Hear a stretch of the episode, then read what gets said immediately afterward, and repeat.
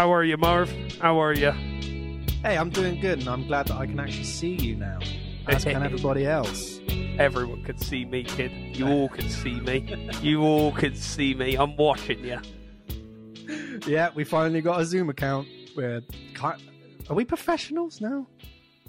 Um, I mean, some um, description of professional in anything is if you're earning money from it. And I wouldn't say we're earning money from it, but we have had money from it due to our wonderful patrons. Um, That's very true, Sony, true. Sony have offered a deal. Uh, we've had to turn them down. I just, I ain't got the time, mate. Do you know what I mean? It's an absolute, absolute nightmare. Absolute. I got sandwiches to make. You know what I'm saying? I got. That's you know, what I'm saying, mate. That's what I'm saying. I've got to uh, spread, and got beer to drink. that is very true. Cheeky snifter is the uh, thing you like to call it, right? Cheeky snifter. i've a cheeky snifter. I've got a couple. You've got uh, Beverly's, Bevs. I like that. Oh yeah. Oh, uh, Tin Ladens. That's that's topical, but I enjoy it. that is political. I, uh, yeah. Yeah, yeah. So, what have you done with your fortnight off, Marv? Talk me through it, kid.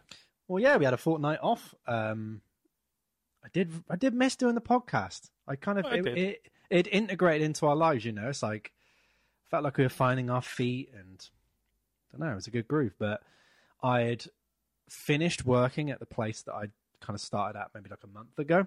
The old eight-hour shifty boy. Um, saved up all Hard. that money.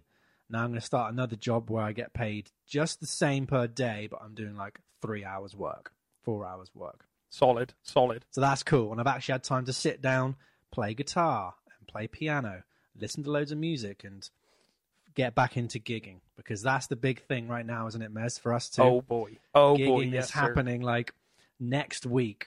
I'm doing my first gig. Insane, buddy. Insane. It's it's mad. It's mad, and I I'm, I agree with you. I almost can't believe it's going to happen. I have some little reservation that the R rate's going to go up. You know, cases are going to rise, and it's like nope, lock everything down. But I'm feeling positive, and I can't wait. We've got a load of new songs to learn. Oh yeah. It's going to be interesting. It's going to be interesting. So, obviously, when we get back into full gigging mode, we got to have have a little powwow about how we're going to fit in these episodes. But I want to keep Yes, sir. going. I want to keep. Oh, me going, too. So. Me too, mate. Exactly. How about you then, kid? What's been going in your past couple of weeks? Well, we've been uh, at Mez Incorporated. I've been uh, working. I've been. Um, I played outdoor airsoft for the first time a couple of weeks ago, and Wow. it it nearly killed me. Um, the sort of insides of my thighs were burning on fire. Um, very intense, very intense stuff but also some of the best fun I've ever had in my life. Um, I don't know. You're just you, you're pretending to be an army soldier with BB guns. Do you know what I mean? What? How can I sell that to you any more than I just have with that sentence? Um, the best thing about it is that you're always fighting really overweight, forty to fifty year old men in full like UK army surplus with the big hats, the big half coconut hats, and for like a guy walked past me with a sniper rifle that's like four hundred to five hundred pounds, and I turned up wearing my snow boots from when we went to ski season, Yeah. pair of jeans, a fleece, a denim jacket, and my full face mask. That was it. And so you like, Oh, look like man. you're on holiday, basically. I, I'm like weekend warrior, and all these lads are like scooting around like, frag out, hit the deck, and I'm just there like, you all right, mate? oh Can you man, wrap it up in half an hour, mate? I gotta go home. literally, literally. But um, it was so much fun, so much fun, and it was only at Swindon, so just down the road from me, closer for you. So, uh, Marv, get yourself an airsoft gun. We're gonna shoot some oldies, me old kiddo. Ah, I mean, turns out turns out I'm actually quite good at it as well. So follow your dreams. Follow, follow your dreams. You know follow saying? your dreams. yeah, You're an airsoft leader. Oh, All I can all I can picture is loads of Gareth Keenans with you playing, like So- territorial army soldier. So it is kind of like that. But um I mean, to be fair, we had we had a good bunch on the day. Some good sportsmen, you know. People taking Oh, their hits, no cheating, none of that nonsense. Um, the funniest was so when you when you go to a new airsoft site, you have to do something called chrono your gun. You Yeah. have, so that's basically one of the marshals will watch how fast your gun is shooting. So if it's shooting too fast or too hot, they'll be like, "Well, you you can't use that, mate, because as much as they're plastic BBs, you you you hit a point where these could penetrate skin. Do you know what I mean? And that's when it starts to get a bit nasty. Um. Anyway, I shot a few shots through, and he turned around. He was like, "All right, all right, calm down, John Wayne." um, that was great fun. That was great fun. Yeah, I really enjoyed that. Is it the patrons or the patrons or the patrons? It's the patrons. Pay. I'll let you do that. Okay, They are I need to get a little soundbite of of you saying that. There we go. They've been chatting all on that on the uh, Yeah, keep it coming. Patreon keep page. it coming. Like it, we've been crazy busy, I would say, and we need to make up some content to make up for them this week that we were going to do last week, but it's happening. Oh We're yes. going to get on that, and it'd be great. Oh, yes. yes. This episode is about drugs and alcohol. So, Beer, Marv. Yeah. Do you want a beer? alcohol. Yeah, I haven't beer. got a beer, mate. I'm beer. going to stick Ah. to. I'm going to stick to Volvic. Don't know if you can see it. Oh, hang on. There we go. Getting used to the camera. There we go, Volvic. Well, well, actually, no. I'd, I'd, I'd go Buxton to be honest, mate. But Other brands of water are available, of course. that's a fresh old boy as well. As a fresh boy, mine's He's going to go down. He's going to go down up the old tubular bells shortly. and he's drinking Buffalo. So, Uh, drugs and Buffalo don't alcohol. apply. Too little, too much, not enough. You know, what's the winning formula? I mean, we know I can think of music that probably would not have been created in this world if the people themselves didn't take drugs and expanded their mind. Revolver for me, like a huge one. Oh I yeah. think if they, I think if the Beatles never took drugs, that would have never been made. That whole album and the course of their album subsequently, and then, you know, by that fact, the course of music as we know it Changed. wouldn't be the same. Wouldn't No, be the wouldn't. same. So it's kind of hard. You can't really negate and go no drugs, no alcohol, no nothing. It's such a hard thing. you can't really police it in, in that sense, especially with like a musician life, um, or just any life really for that matter. But we're going to get into that. Um, and if I were to think of like the two genres that I think are most affected by drugs and alcohol in a negative way, I really thought about this. There's three for me. I'm going to go rock and hip hop. And I think pop is a very close third. Yes, I will agree with you on that. However, there is a even even to now there's an extreme fascination with heroin in the metal industry. Just it it maybe it's it's died out I think a lot recently, but I think it's still very prevalent. Um, Robb Flynn of Machine Head, which I don't think exists anymore. I could be wrong on that. Um, he he did a massive thing where he was just like, I do not understand how it gets in. I don't know how people are so hung up on it and how how they can't see what what's happening. I mean, obviously you get peer pressure and you get riders and stuff like that. Um, as the years have go, gone on, I think it's become more and more taboo. Because when you look at it in the seventies and stuff, um, I believe, and I'm going to get corrected big time on this, but I do believe it was around early to mid 1970s that heroin was brought into the UK, um, and loads of people were dying. Loads of people were dying because nobody knew the correct amount to take, so they just take way too much and die. Um, and then you've, I suppose you've got stories like the first time Sabbath went to America, and people were offering offering like Tony Iommi like cocaine, and he was like, "No, no, no, I'm not not touching that shit, thank you."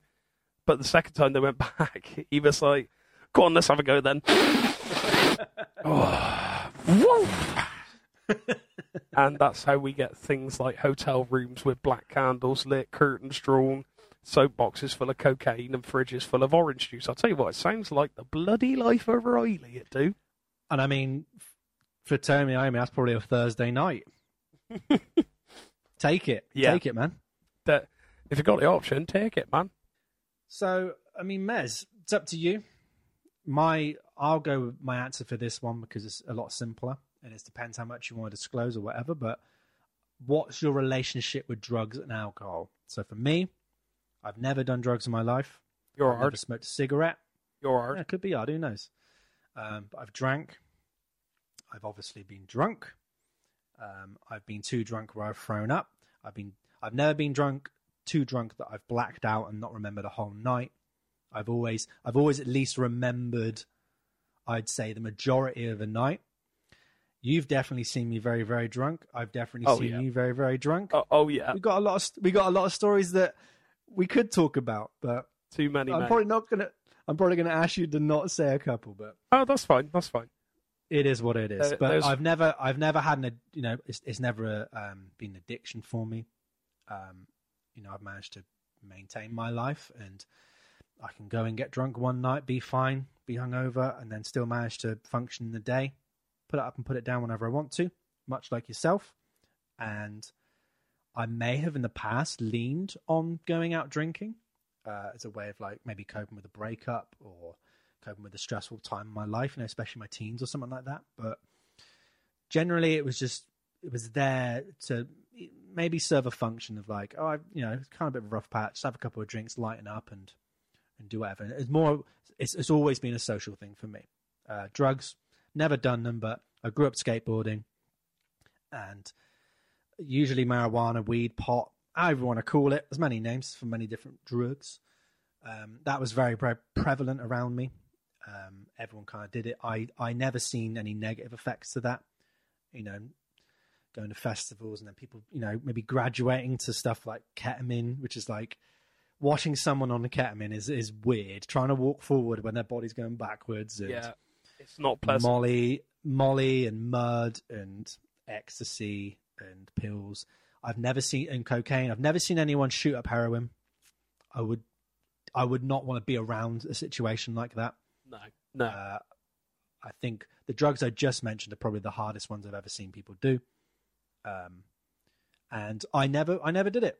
My main, my main memory was that I remember it was a really nice hot sunny day. A big crew of us were skating. The old lot was skating with us as well. So it's like, cool. I want to do a really good tricks in front of them and impress them.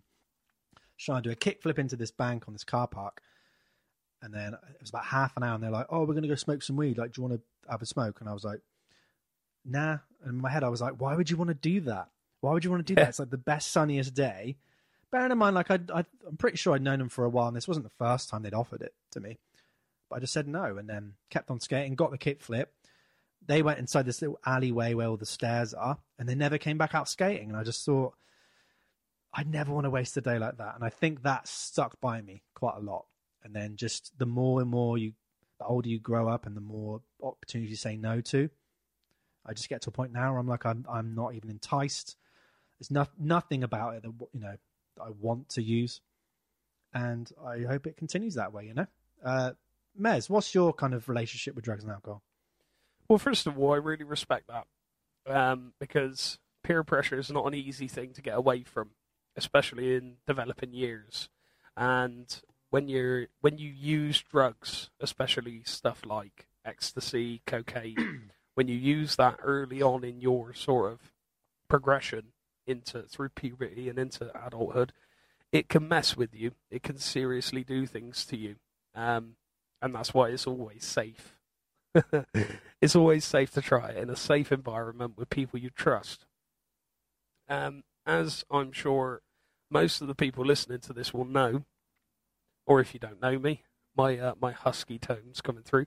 I am a smoker. I am a heavy smoker. I very much enjoy a smoke. In fact, my nickname in the band for a while was DJ Quick Smoke because that would be the first protocol out the van, roll a fag, light 'em up. You see that little cherry lighting up on the end of my finger. Here we go, baby. Now, my, my relationship with smoking is quite simple. I love it. I shouldn't. I know it's incredibly bad for me, but I do. I love it. Um, I'm 27 now. I have a view to stop by the time I'm 30 because it, it, it'll kill me. It'll kill me eventually. I know that.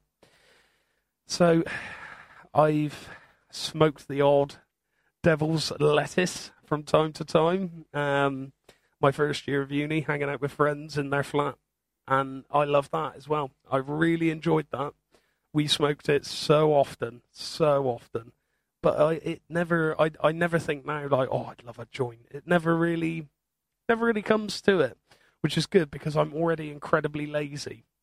Um, so I mean, it would it would just it would progress, and it would Yeah. it would become worse. I would become incredibly dependent upon it, especially with the social anxiety disorders I do have, and I'd probably never leave the house again. So I mean, never say never. Maybe maybe sometime in the future I'll be happy enough to to go at it again. But it happened then. I enjoyed it then, and that's kind of where I closed the door on it. You know, um, I don't disrespect anybody or judge people for using it. You you do your thing. Um, if stuff like CBD is, which is it comes from the cannabis plant, is incredibly useful and it has multi functions. In fact, I think the UK isn't far away from legalizing it. To be honest with you, not CBD, but um, but cannabis. cannabis in general. Yeah. I think I actually think we in the next sort of five to ten years, I think we're going to see it legalized here, um, because I do not believe that anyone has died from the use of it. It can sort of play with you. It can play with your head, um, but it's um, it's not like heroin. If you take too much heroin accidentally, you you ain't going home for tea. Do you know what I mean? it's not going to end well for you. Uh, in terms of drugs, I've seen I've seen plenty of people do coke. I've seen plenty of people take pills. Uh, and there was one time where I saw a man with a pipe and some foil, and that is that's heroin inhalation. Um, and I was like, I'm gonna stay away from that dude. Not that he'd be dangerous, but I was just like, I just Yeah. no, I, d- I no, absolutely not. That's- to me, that's like I understand why people do it. I understand it happens, but it's not not for me. Um, and in terms of like shooting up directly, I hate needles. I cannot stand them. Uh, I can't wait for my COVID jab. But on the other hand, I would be happy if they were like, you know what, Merritt, you're a safe, Shag. Don't worry about the COVID jab. I would breathe a small sigh of relief and be like, "Whew, thank God for that." Ask if they got it in pill form. Yeah. Can I get the uh, the Pfizer um, meltlet, please? Melts on your tongue and tastes like lemons. That'll do. But there you go, you know. Um, let me get into my album. So I'm going to choose Smile from the Streets You Hold by John Frusciante. And it was released August 26, 1997. So this album, how I'm going to talk about it really is that I need to talk about how his life was around this time because then the album then kind of goes in. So this album could be in the category of the songs from the from the album before that I didn't use, but I put it here. But the album is so steeped in drugs that the only reason it was released was for drug money. That is the sole reason it is for here. It's not for any artistic vision. It's not for anything else. It was just to get money to do more drugs. So that's so on the nose. I don't know how else you can go from there. Yeah, yeah, that's insane. Um, for anyone that doesn't know, John Frusciante, he's best known for being the guitarist in the Chili Peppers. Um, definitely in their most best-selling and critically commercial, successful work uh, between 1991 to 2006. He's obviously now rejoined in 2019. Um, they've yet to put an album out, but I think it might be coming out this year. And Cool. it will sell like it will sell like hotcakes. yeah, it just of course will. it will. It's it's that kind of lineup. It's it's the classic lineup for them. Um, that some would argue that's the best work they make is those four people. Um, so for me, he's the biggest influence on my own guitar playing. I definitely was a Frusciante clone for many years. Um, it's just something about his music that I connect with, and something about the way he plays, maybe the notes he chooses. I could go, I could go in depth and go all kind of you know spiritual and stuff, but like there's it just happens. It just happens. You you hear it and you just go, I really like that. Um, much like when I heard Indian style music at secondary school, something about me was just like, I really am attracted to this sound of music. Um, who fits that category for you, Merritt? The second you heard and you were like, this is it, this is the one. Brian May. Got to be Brian May. Absolutely. Yeah. To to me, it's it's the same deal. Every note he plays, in contrast with the music, is just perfect. Uh, every song he writes is just really inspirational and wonderful. Um, yeah, I mean, there's a couple, but I won't I won't harp on about it. But um, but yeah, it, it yeah, I totally get what you mean. That it's just the note choices, the inflections, the accents, um, uh, and the, the, the, the voice leading, the chords, everything about it. You're just like, I love this musician, um, and that's a really weird thing because you don't know him, but you love him. You ju- you just can't help but not. Yeah, exactly. I think you like the way they express themselves on their instrument. Yeah, It's absolutely. almost like you like- absolutely. You like hearing what they've got to say. That's how I categorize it. So, Frusciante joins his favorite band at 18 years old. And this is also the first ever band that he's ever been in. So, like, crazy. you know, I'm going to try and set up the the pressure that he's put upon himself here. So, the first, the second show he ever does with them is in a theatre-sized venue, and he said he was very, very nervous. Um, you know, he, he lost many friends during his childhood years because they either didn't like the music that he liked and felt very sad and alone. Um, lost, as in they just decided not to be friends rather than they had sadly passed away. Um, so with the band members that he then has joined, he then finally had stability and had friends. But they're also his idols. And, you know, he's slowly learning that, oh, they're people and they're not exactly who I thought I wanted them to be, you know. Um, so, you know, propelled by his own kind of internal pressure, he made sure to fit in as much as he could.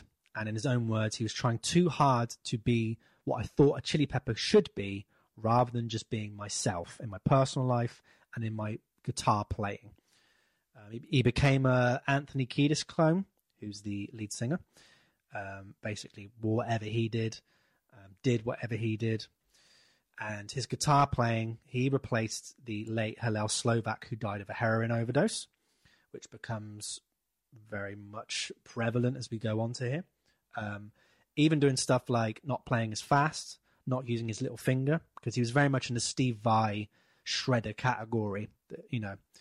Um, but being chucked into like a funk rock band doesn't necessarily work. So he also, you know, he wanted to be liked by the people in the band, liked by the audience. Um, he was doing everything that he wasn't himself. The huge pressure he had built up in 19 will eventually explode. It will lead us to the Smile from the Streets You Hold. They release Mother's Milk, which becomes their best selling album at that point. It gets them on the college radio. Um, they start having minor hits. They get signed to Warner Brothers.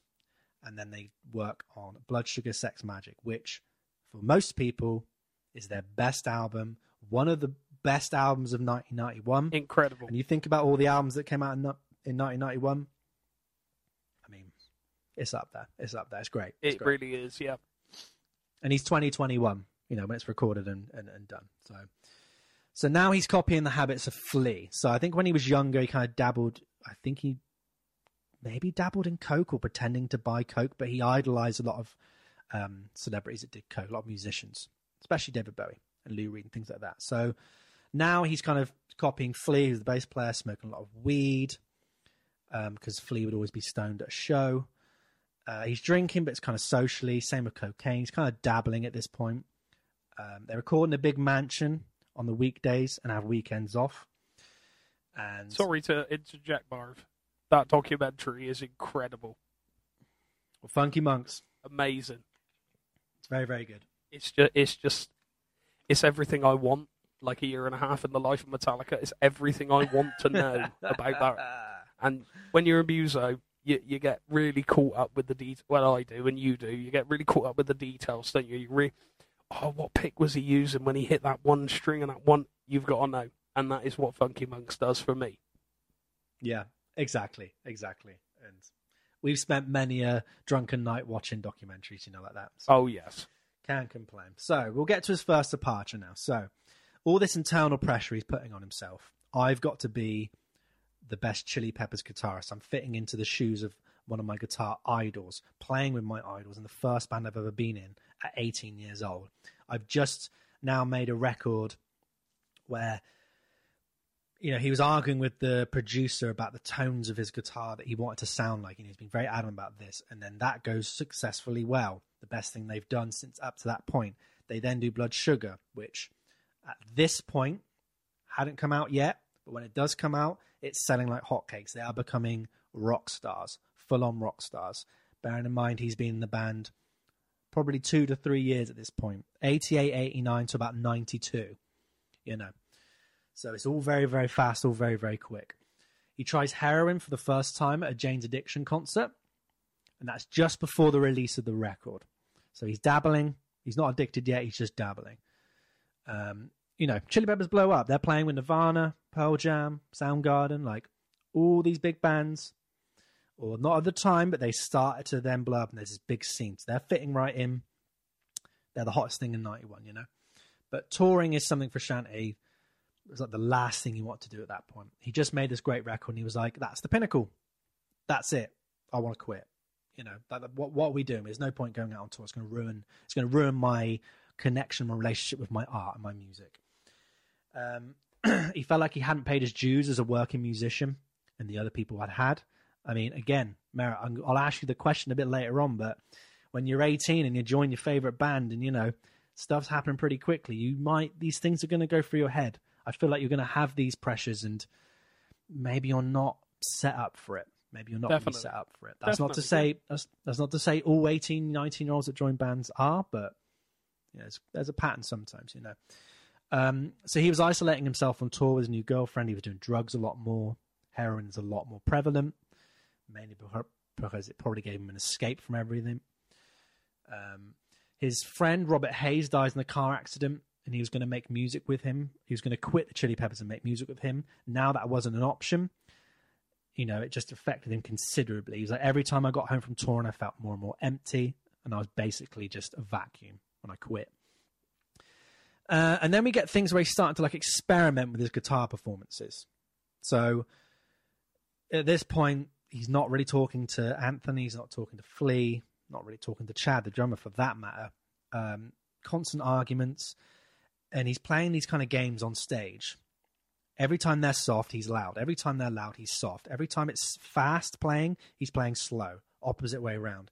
He's making up lyrics on the spot. He's making up guitar parts to the songs on the spot.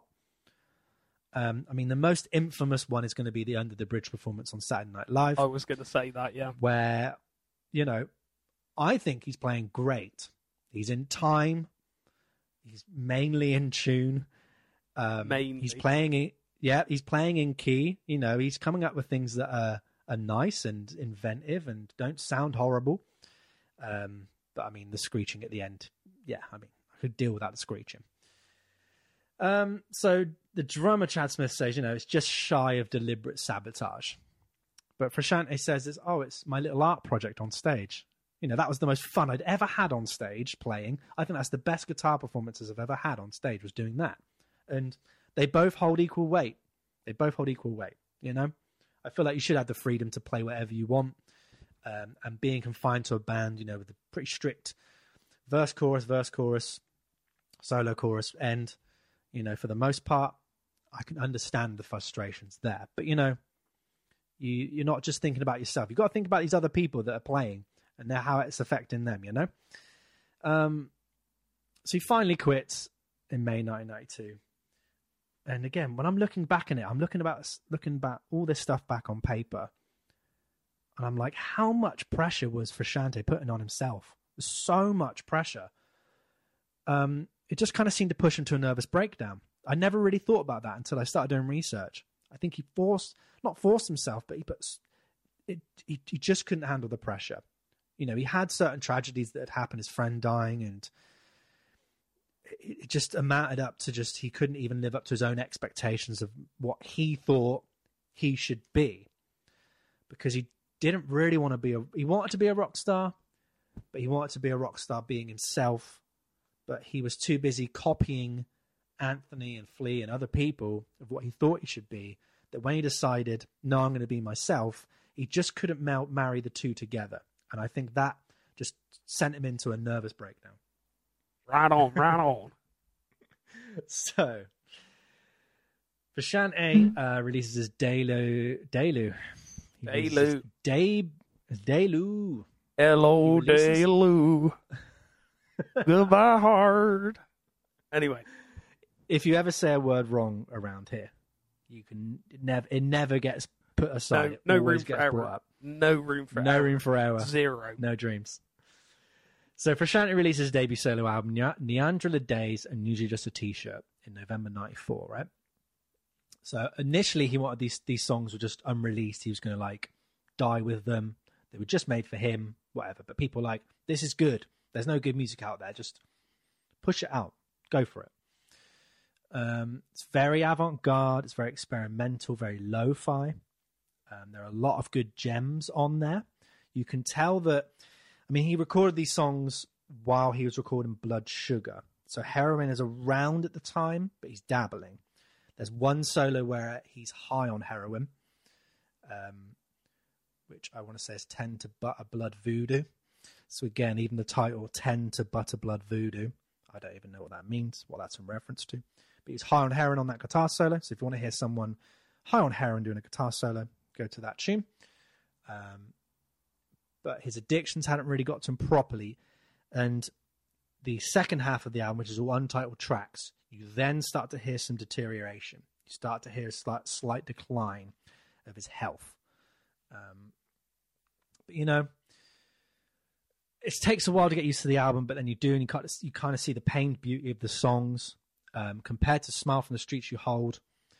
It's very much more of a unified body of work, and it sounds almost like a really polished studio record. Um, but the Frusciante guitar sound is here. The star was heard here, and I would argue for the first time. I would say with Blood Sugar, he was still emulating the previous guitar player. Um, but I think here's really the true Frusciante sound that you then hear onwards, especially things like you think about their the Big Chili Peppers song "Scar Tissue." Um, the way that guitar riff is played in musical terms, it's tenths, where you have the happy major or minor uh, note on the highest highest note being played. Um, that's something I associate with his playing. That gets kind of heard on Untitled Number Two, for example. So that's where you get the lineage from. I don't think he'd used it beforehand. So at this point, you know, his view of weed was this, right? It's a pot. Pot put me in a position where I could walk far away from my playing and hear it in the second person. It helped me step away from myself. I stopped seeing the guitar as a thing I'm holding in my hands and started seeing it as a thing that's one with outer space and nothingness. Much like Jimi Hendrix, where when he take drugs, he could see the notes, see colors, and it, it influences playing for the good. Revolver and a lot of the Beatles stuff, Rolling Stone stuff, all the classic artists that you can think of. Um, okay, great. You know, we might not have got all of the songs and um, albums that we would have got if it wasn't for him taking drugs. But for all of that, you've then got him becoming increasingly paranoid, convinced that snakes were in his eyes. Not that he's seeing snakes, snakes are in his eyes. He's waging war on ghosts and he's wearing full body protection. Like ski goggle mask, socks tucked in, full like body protection on, because then no, nothing can get in. So for all of that weed and the cocaine and the liberal use of heroin, that soon becomes fully addicted to heroin. And yes, it might make his guitar playing good, but I mean, he's shutting himself off. He is, for all intents and purposes, you know, he's having a nervous mental breakdown. The drugs are really pushing this forward. So I would say maybe the payoff wasn't as good. And you also got to think at this point too that he hears um, spirits. He calls them spirits. Now, I'd maybe interpret it as my mind, but you interpret how you want to. He's saying spirits are telling him in his head, do drugs for six years. They said to him, You're going to do drugs for six years, but only six years. And he states in an interview he got to about two years before the end, you know, four years into doing drugs, and they were like, Okay, you only got two years left. And then when he got to the six years, they said, Cool, you can stop now. And he realized that if he kept carrying on, they said to him, You probably got three months left of your life. Bearing in mind he was an awful, awful state, you know. So I mean, make of that what you will. That's just the way he interprets that. But he's almost again. This this is the whole point. He had that intense pressure, and now he just wants to be left alone and do not do nothing with his life, but not have to make decisions in his life. Not have that He's pressure. Got, he's got spirits telling him, "Do drugs for six years. Don't worry, bud. You're safe." So that he, he kind of uh, he kind of attributes that to him. The reason why he didn't die, because he knew that and he wasn't afraid of dying. He still isn't now. That was his view. I guess then maybe you equate it to you know when people um, they might tense up when they're either in a car crash or or something's going to happen and they tense up or they're going to have a fall. I think if you stay loose, then you end up not hurting yourself as much as you do when you tense up, which is why people break things. Again, not a doctor. I know it's hard to believe, Mez. Not a doctor. You're not a doctor. I'm really not a doctor. But When I probably a good thing. when you said about him being in an awful state, all I could think about was the video of him at home, where his teeth are awful, his hair's like, it's like, is it black and it's like short and it's really greasy, and he just Really, looks, really greasy. yeah. he just looks super skinny. He's constantly like this. Like his eyes are just constantly open like that Mhm. and he plays guitar that's really out of tune and he like sings and it's awful it's dreadful where is that video in this progression do you know I'm glad you said because it really fits into where I am right now. Love You've that. Done a really good thing there. So uh, it's 93, 97, right? He's- full blown junkie. He's full blown Yeah. drug addict mode. So the video you're on about is the VPRO interview, 1994. that's the one He is he's moved out of his um, house. I believe he might have um, just escaped the house fire. Um, that he got bad, badly burned him. He lost a lot of his um, master tapes and guitars got stolen and paintings and all these things. Um, so he's living in um, can't remember the exact place. I can't remember, but he's not living there anymore. He's moved, and yeah, the way he's injecting heroin is very wrong. The way he's doing it, he's like missing veins and things. So when you see that interview, his hand is all it's very very lumped up like this. i remember that So yeah. I don't know what that's down to, you can see it when he's playing that it's like it's like a balloon with little kind of fingers poking out, and you know he's like a skeleton. He's just a bag of bones with a skeleton. You know, hardly any skin. Everything's all greasy. His teeth are rotting.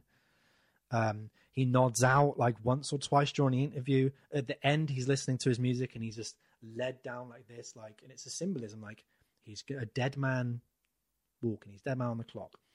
So yeah, he's 94. This is full blown addict. So he's already he's released uh, his first debut album at this point, right? So yes, um, you look at his solo shows. His first solo show in 1993 lasts one song, and then he throws up on his friend. So, um, he did the song "Life's a Bath," which gets which is on "Smile from the Streets You Hold." Um, gets through one song, that's it. So, do you call that a gig? I'm going to say it's a gig. That's the only gig he did in 1993. good lord Um, Good he's got lord. scars on his arms, like I said, surviving a house fire. His next live performance is 1995, his only show of that year. I think he does a little bit of a bigger set, um, but still not very good. He's in very, at this point, very, very bad health. He's got no teeth. It's indecipherable, the, the things he's trying to sing. And I think at that point, he then goes to um, rehab because he goes to hospital, which I'll get to. So anyway, um, just as a brief overview, as I can try to fit in this period. Um, you know, his hands are swollen, arms infected from abscesses as well due to not injecting properly. His only nourishment at points is a meal replacement drink, and his girlfriend at the time kind of likens to that of a carer. She's literally just kind of caring for him, and he's just recording when he can. If if he's playing guitar, he was painting a lot at this point and doing nothing. Um, he owed a drug dealer thirty thousand dollars, and he had to borrow money to pay this drug dealer because the drug dealer would kill him. So even then, that was you know, you're not worried about death, and you know, a lot of people would say that you're killing yourself with the drugs, but then he'd be killed for doing these drugs. It's kind of a weird, bittersweet irony. Um, and that's a lot of money. Bearing in mind, you know, he's getting royalty checks at this point. Blood Sugar Sex Magik is making a lot, but Flea says, you know, I'd find a royalty check for a lot of money, tens of thousands of dollars, floating around his backyard. He just doesn't care. But that, that's how Good he doesn't care about it. It's all about the art. Yeah, exactly. Uh, he nearly dies of a blood infection. So this is around that 95 show period. Um, he had a twelfth of his blood in him, and that was infected.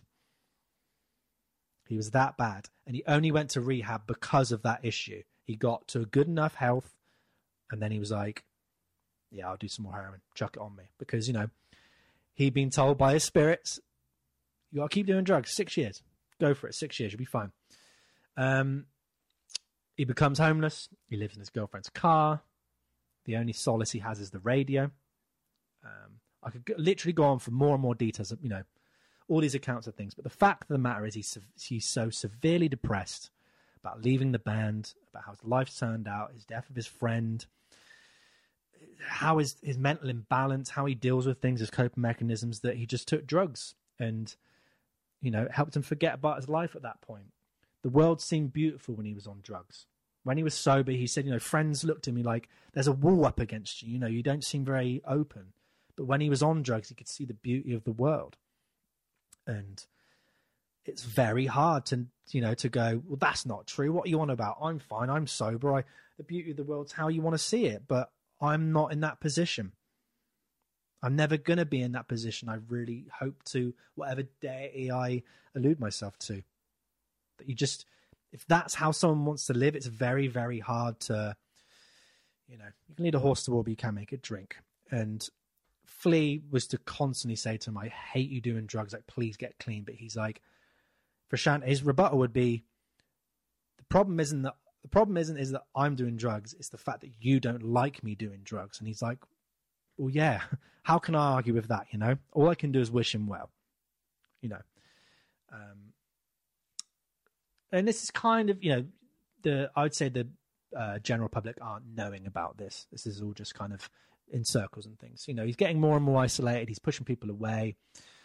Um, so we get to smile from the streets you hold. So it's a very, very, very hard album to listen to and to get used to. I was listening to this and making notes, and I was like, you know what? Actually, I don't think it's that as bad as I think it is. But it's because I'm used to it, because I'm very used to it. The first song, Enter a Uh, is like this muffled guitar, it's pretty out of tune, and you're just getting this scream, this horrible, gritty scream of someone that's got like not a lot of teeth, incoherent lyrics, and it's just it's the most literal form of sitting next to a junkie. This is real, as real as it's going to get. You are listening to someone who is killing themselves on drugs. They are destroying themselves on drugs, but they're convinced that they're healthy and happy. And it, it's so frightening. It, it was quite scary to listen to for the first time. I really, bet- I, I really do it yeah. remember. Yeah. Um, you know, it makes Niandra LaDes seem amazing in comparison. And again, this album is, um, I'd say it contains, because again, he only put it together to make money for drugs. So it's, it's cobbled together. So these are the songs from the periods. He's got one from 1988 when he was 17, which is the most coherent and sounds great. Um, you got 91 to 92, which are the songs from the Niandra LaDes that he didn't put on that album that he's chucked here. So using drugs, but they haven't they haven't consumed him, uh, and they're they're of good quality. I would say as well.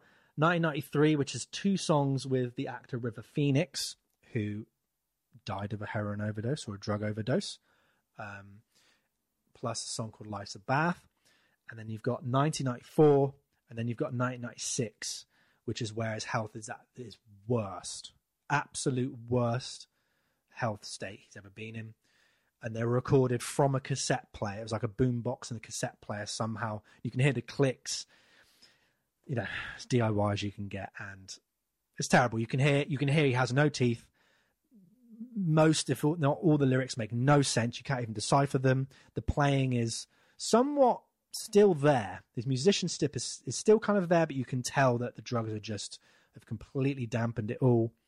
And I mean, melody, what melody? There are very few little snippets, you know, and they're just very, very sad to hear, you know. But this was the appeal to me, you know, it was so honest and real. And in my life, when I heard this about 2013, I really craved, you know, realness. Um, I'd moved to uni. I was getting used to living on my own, making friends. I was following a dream pretty much of playing music for a living. It was very emotional. I felt extremely vulnerable at points. You know, I was getting very anxious. Um, there were part there were times where I'd stay in for like days on end because I was worried to go outside and trying to deal with just being an adult, really. So I was putting pressure on myself to make sure I did well in lectures, so I get the most out of them. You know, I only had one plan after uni, and that was be a musician. So I put so much importance on every little facet of details, making sure I got good marks, and I'd start feeling guilty that you know I'd be hanging out and socializing with people, which is a good thing. But then I'd look, I'd be like, but I need to practice.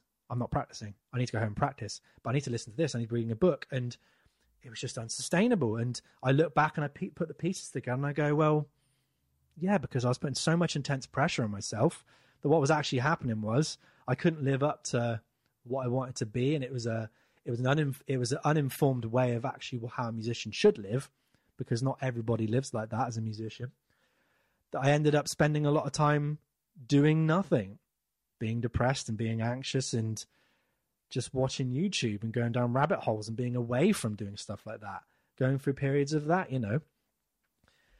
And again, I'm not there there are parallels there with the Frusciante story and my story, I guess. You know, I'm not trying to um, play the sympathy card or say like that was exactly the same, you know.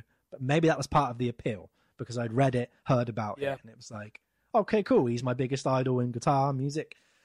Um, it was quite hard, you know. I and again, I experienced jobs before uni where I was convinced that I was going to be here for the rest of my life. I had a job at a supermarket, and I was like, "This is my life now." At 21, 22, I was like, "This is all I've got." And he was the same when he quit the Chili Peppers. He was like, "That's it. Never going to do music again. That, that's it." But he was 22, 23. Obviously, he had more in life after that. Um, you know, can, can you relate to those kind of things, Merritt? You know, maybe where I was in that time period.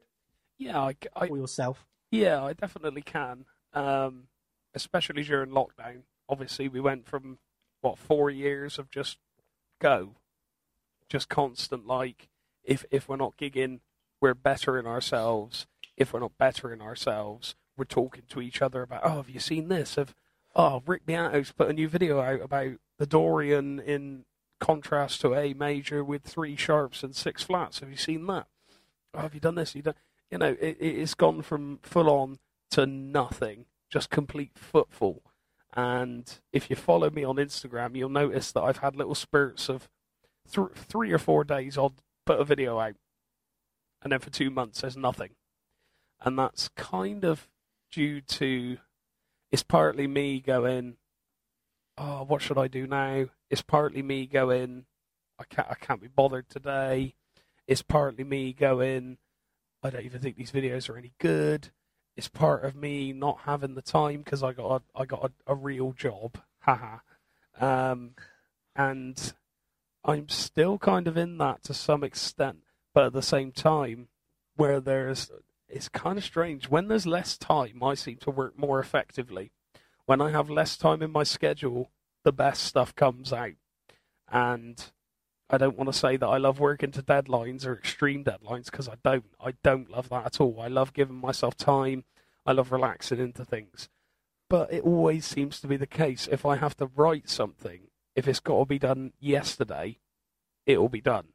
However, if it's got to be done, I don't know, in a certain time frame, in six months' time, I'll sit back, I'll crack open a beer, I'll think about the world, I'll roll a fag, I'll watch a YouTube video.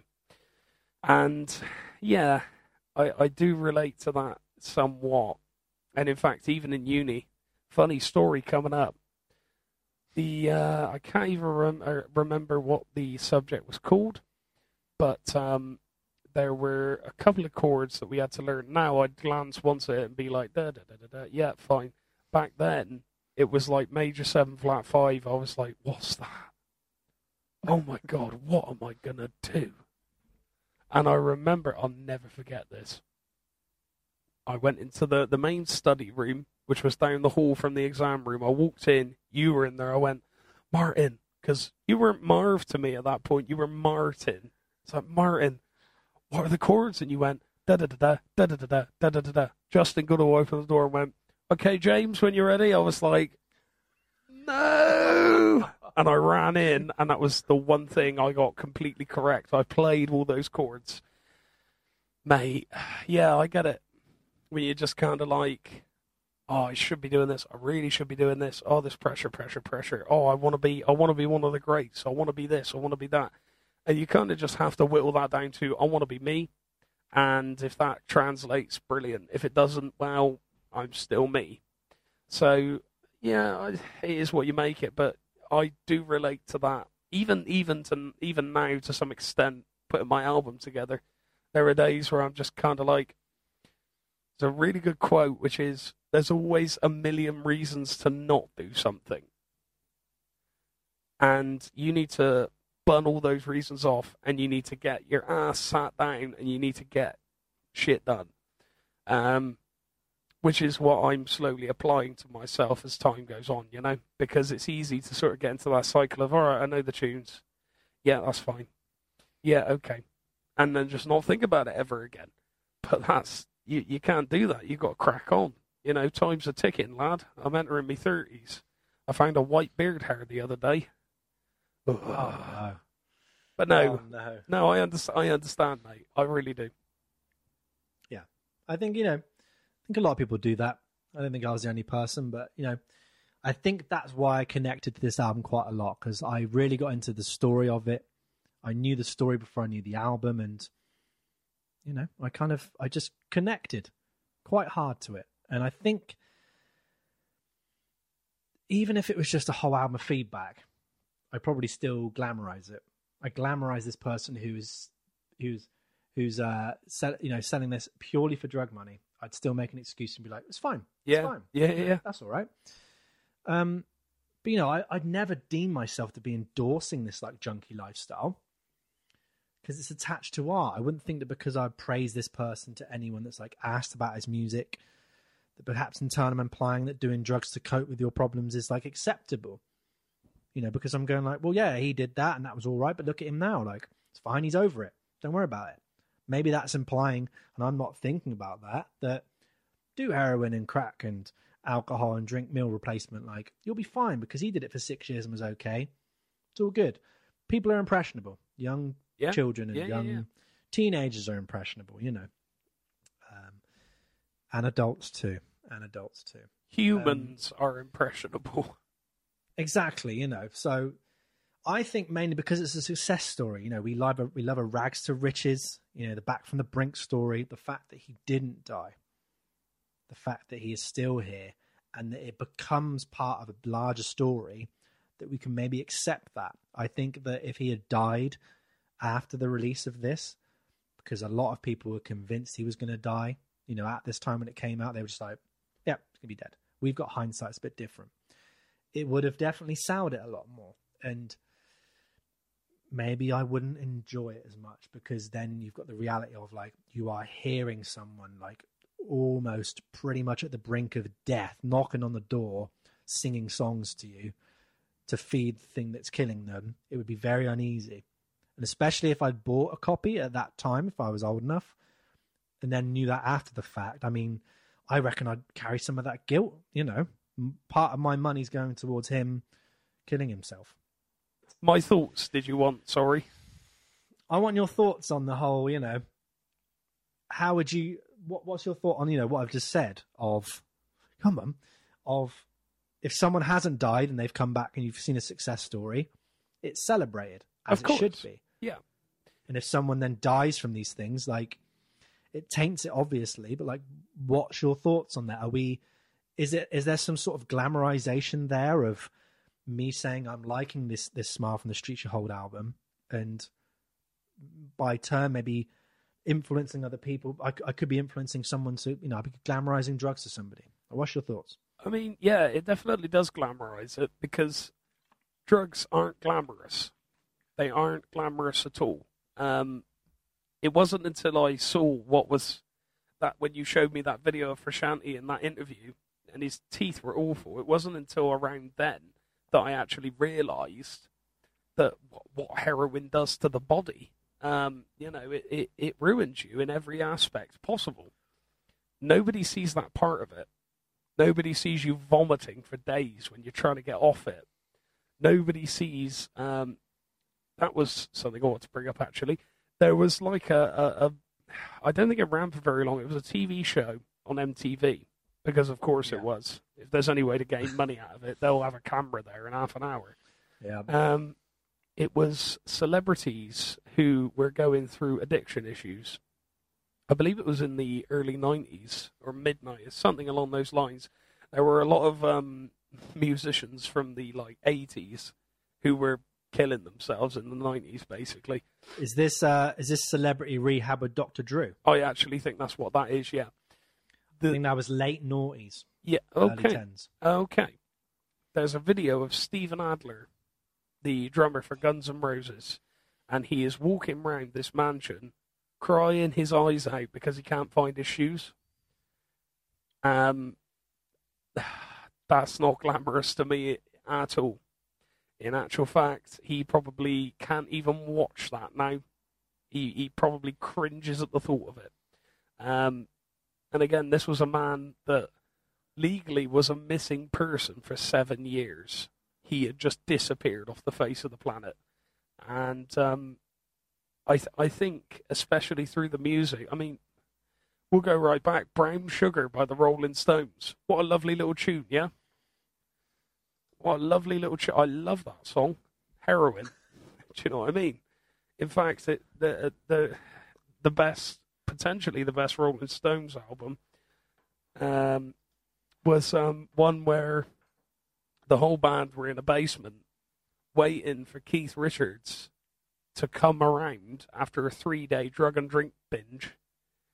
And then he got plenty of coke up his nose, heroin in his arm, and then he laid down the bones for that album. Um, again, it's glamorizing it. It's glamorizing it. Slash, he died for five minutes in 1995 because of heroin. Mm. And they don't tell you this, but when people die, they shit themselves. That's what happens. Your bowels void. So imagine that. You're in a bubble, all of a sudden everything goes black, and you wake up in a hospital bed with shit in your drawers, feeling like the arse end of a dog. And it's, that's not glamorous at all. Not in the Not at all. slightest. I mean, it's easy to to look at it as like a oh he's cool like oh look at that and like, I've even said it before like when I first started getting into smoking one of the main reasons why is because loads of my mates were doing it and it looked cool it ain't cool it is not cool in fact oh oh I've just knocked over me life never mind eh It's only on video now.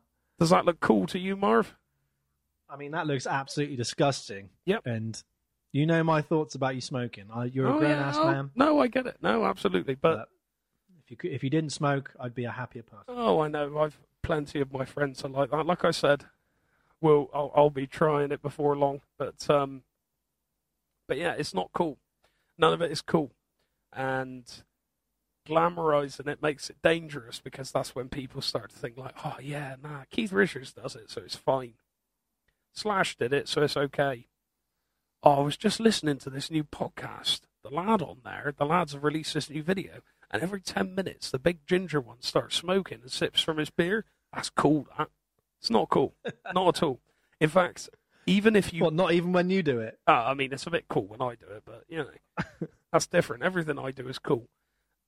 When e- Even if you begged me for a cigarette, Marv, I wouldn't give you one. Because if you've got an addictive personality, we're going to be sharing fags, mate. And I don't want to see that.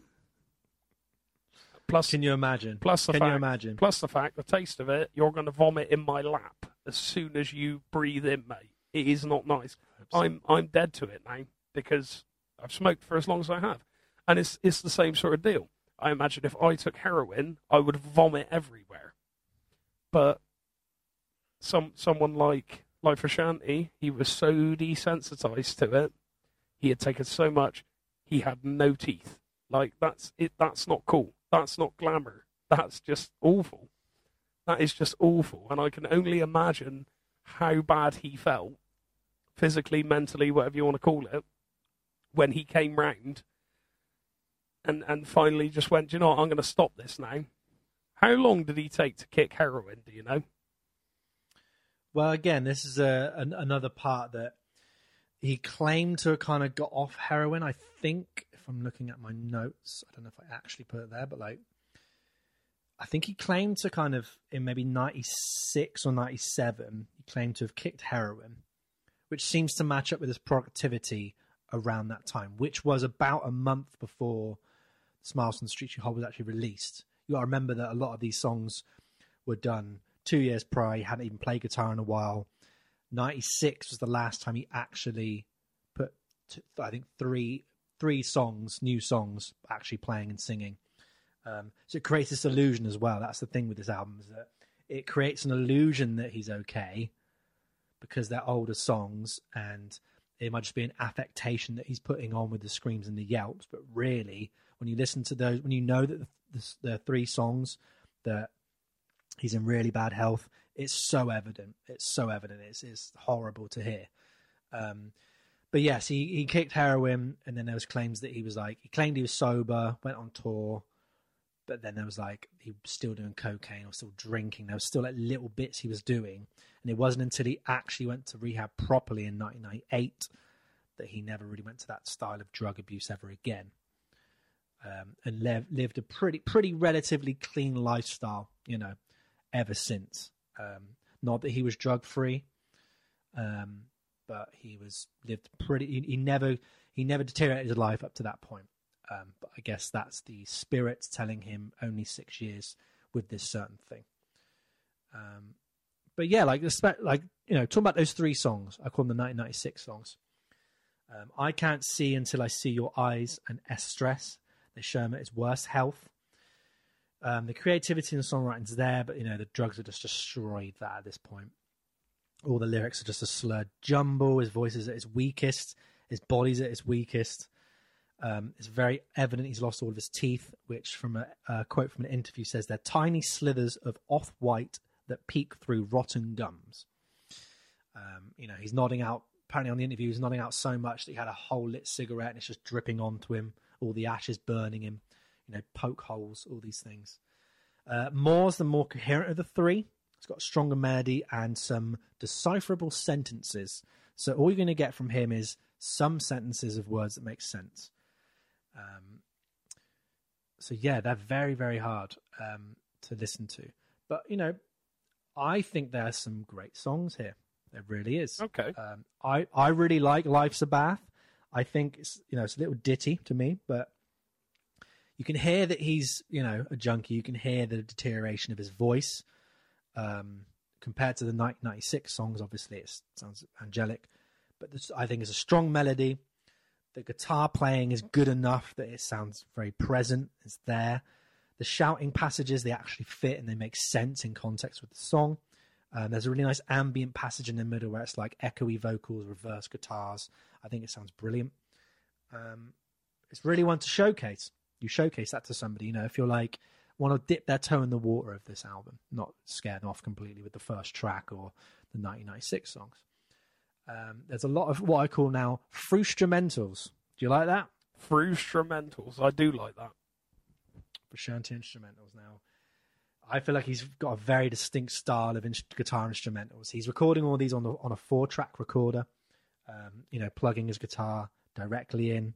So imagine a very distorted um, guitar from a, like a tape recorder. It kind of that's where you get into. Brutal. It can be quite hard to hear at times, especially being out of tune. But yeah, yeah.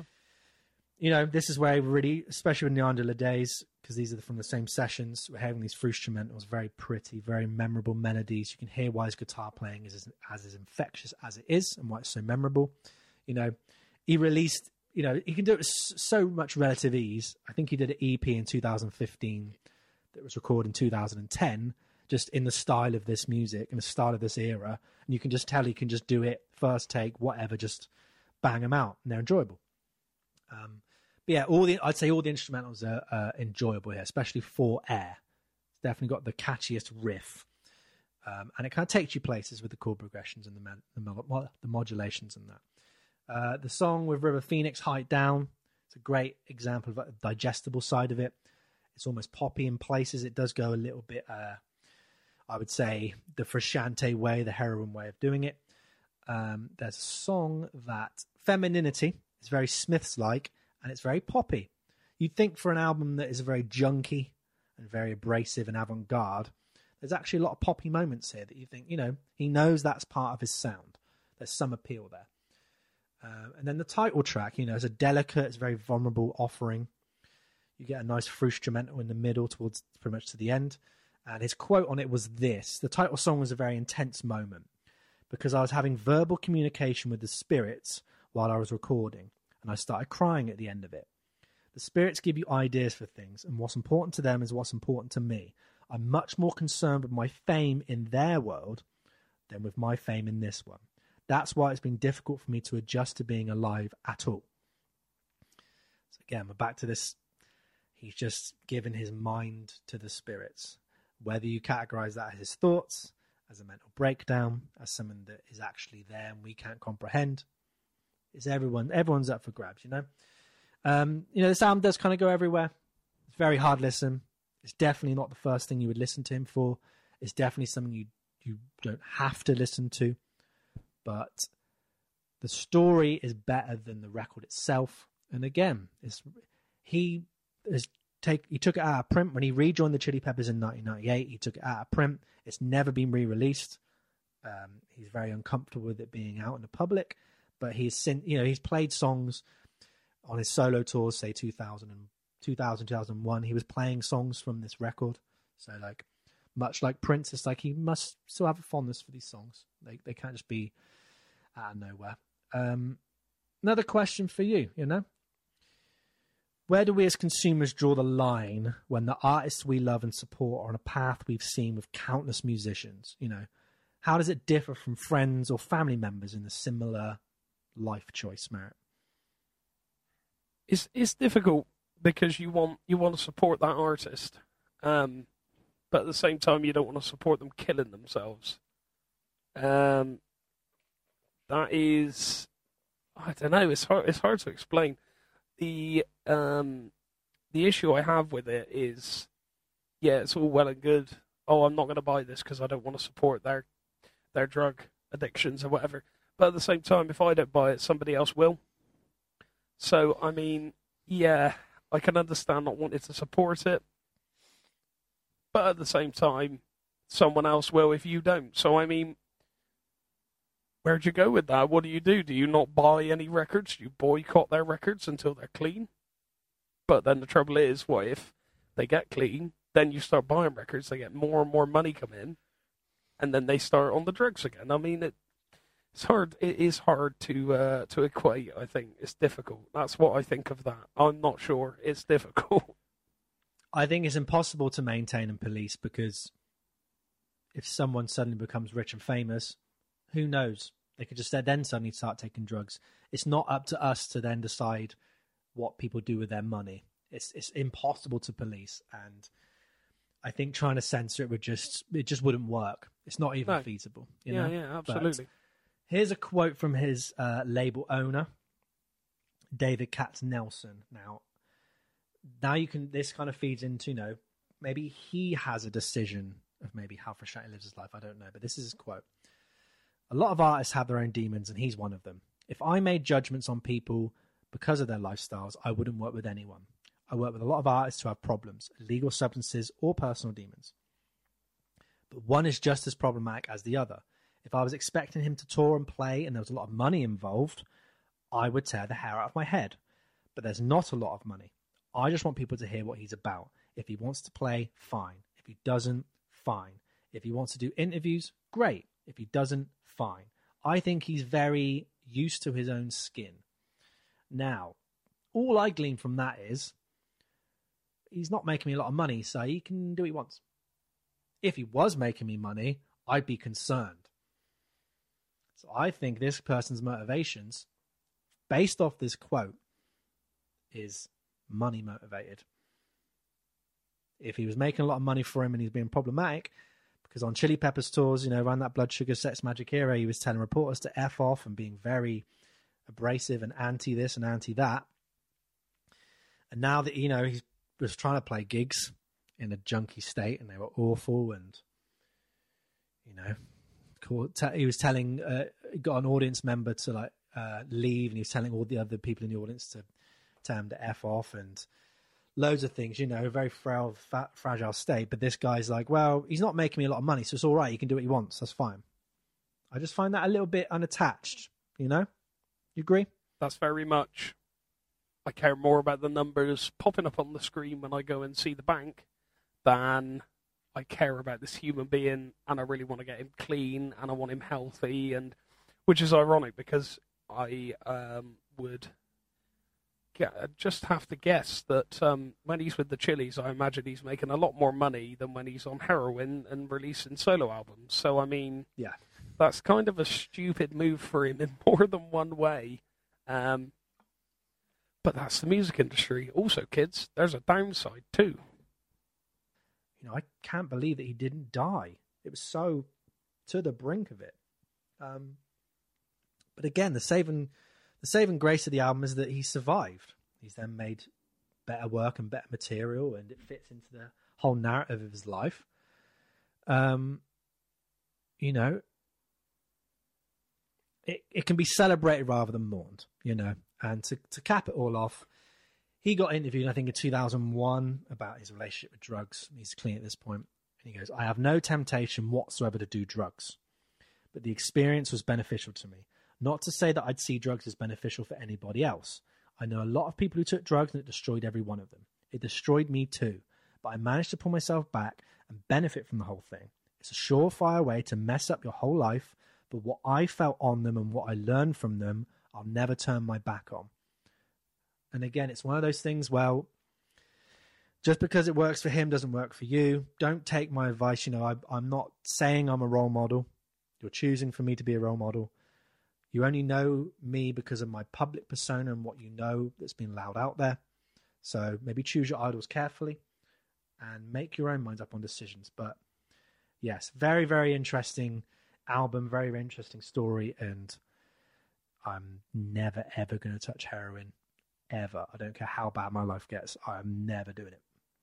If Lemmy Kilmister says the only thing I haven't done is heroin, and I would never touch that shit in a million years, I think it's pretty safe to say I'm going to stay away from it as well. I think that's perfect. But there you go. So Frusciante, Smile from the Streets You Hold. Um, it's not on Spotify again. Cause it's not been. It's been at print. Um, I will put some YouTube links below for a couple of songs. I would I'll like to listen pick, to that actually. Yeah. Yeah, I'm going to pick probably um, Stress as maybe the worst offender or the kind of hardest track to listen to. And then I'm probably going to go for Life's a Bath because I think that's I think that's the good end of the kind of junky spectrum, if you want to call that. Um, or maybe no, maybe an instrumental as well, a free instrumental for air. So those are the three. And yeah, again, before you before you go for yours, Mez, little plug. We got Patreon. We have. We love it over there. We do. It's three pound a month. It is. We're going to have other tiers. Can you remember when we said the last time? We're going to have tiers, we're going to have merch, we're going have all that stuff. that was funny. We are going to do it. Don't you worry. Don't you worry. It will get done. We'll have other tiers that have other access, you know, to maybe vlog style videos that have other music in them and like we might review uh, patrons might give us their comments. Listen to this, listen to that. We'll film ourselves doing it. React videos, I like it, kid. React videos, I reckon so. But you know, basic tier, three pound a month. You get an unedited podcast episode now with video a day early, and you get a nice community. And we send you a nice welcome message, and life should be great. and Life should be good. That is www.patreon.com forward slash 50 ways podcast. And that is the same for Facebook, Instagram, Twitter, all that stuff. Matt's doing the dance. This is funny because we can mock. We usually mock each other because we usually. know we're not being filmed. Yeah. So now it's like we have to realize that every facial movement and everything. Exactly. Yeah. Look at him. He's had half a beer and he's all messy now. Messy. I can't believe it. It's getting messy in here. it is. Lay a Mez, little. What did you pick? What was your album? So, I am going to take you back to December the 8th, 1984. A prominent time, a very prominent time, a lot of, lot of amazing rock bands, you know, hair metal, glam, everything's coming out of the woodwork. I do love that. But this is to do with a car accident. Two gentlemen had decided to have a few drinks. They were at a party given in honor of this particular band's first UK US tour. One of them. Um, they had already been drinking. They decided to run to the liquor store. As the car made its way around a winding Hollywood road, the person driving lost control of the vehicle and smashed into another car. Now, the passenger was Hanoi Rocks drummer Razzle, also known as I will find his name. I promise I will. It's uh, Nicholas Dingley. Okay. Hanoi Rocks drummer was the passenger. In the driving seat was Motley Crue's Vince Neil. Both inebriated. Sadly, everybody survived with sustained injuries, but Razzle died. Um, he was less fortunate. He was taken to the South Bay Hospital and he was declared dead on arrival. He was 24. He was three years younger than me. And he died because the man who was driving had had too much to drink. So, Vince Neil was given a 30 day jail sentence. 30 days, right? Less than a month. And he was released. 10 days early for good behavior. He expressed remorse. He felt bad for it years later. Uh, and he admitted that he got off too easy. He paid $2.5 million for vehicular manslaughter. And in his own words, I should have gone to prison. I definitely deserve to go to prison, but I did 30 days in jail, which he didn't. He did 20. And got laid and drank beer because that's the power of cash. That's fucked up. I agree with him. I completely agree with him. Horrifying. Absolutely horrifying. Um, you know, the guitarist Andy McCoy of Hanoi Rocks, he said he was there. What happened when Razzle disappeared? So did Vince. Um, so a couple of others, including Motley Crue drummer Tommy Lee, took a car and went looking. They drove past the accident, and I was like, "What color was the car they were driving?" Because we just passed an accident with a bright red sports car. Then I saw Razzle's hat on the street. That is brutal. That is absolutely brutal. Uh, the singer of the band never forgave Neil. Um, there was an accident, and unfortunately, our drummer was killed. As far as Vince Neil, I have nothing to say. It was an accident. What happened, happened, and it can't be changed. Everybody suffered from the whole thing. So, the album I decided to do was Girls, Girls, Girls by Motley Crue. This album was not released in 1984, but I thought I'd give you that as a precursor to what Motley Crue were like. Dreadful, in, in a word. Um, I've read quotes online from the manager at the time who had managed Kiss, Bon Jovi, Poison. He had never gone through anything that this band had put him through. Nothing. He was in absolute awe. It was like, what are they going to do next? That sort of deal, you know? Yeah, yeah. So, uh, my notes have disappeared on me. That's helpful, isn't it? That's very. Always helps. Always helps. Never mind, eh, kid? Because I'm being I being filmed now. I I know, I know. I, I can't get over the fact that, that that that basically said to me, two and a half million for somebody's life. Yeah. Do twenty days. It's not even three weeks.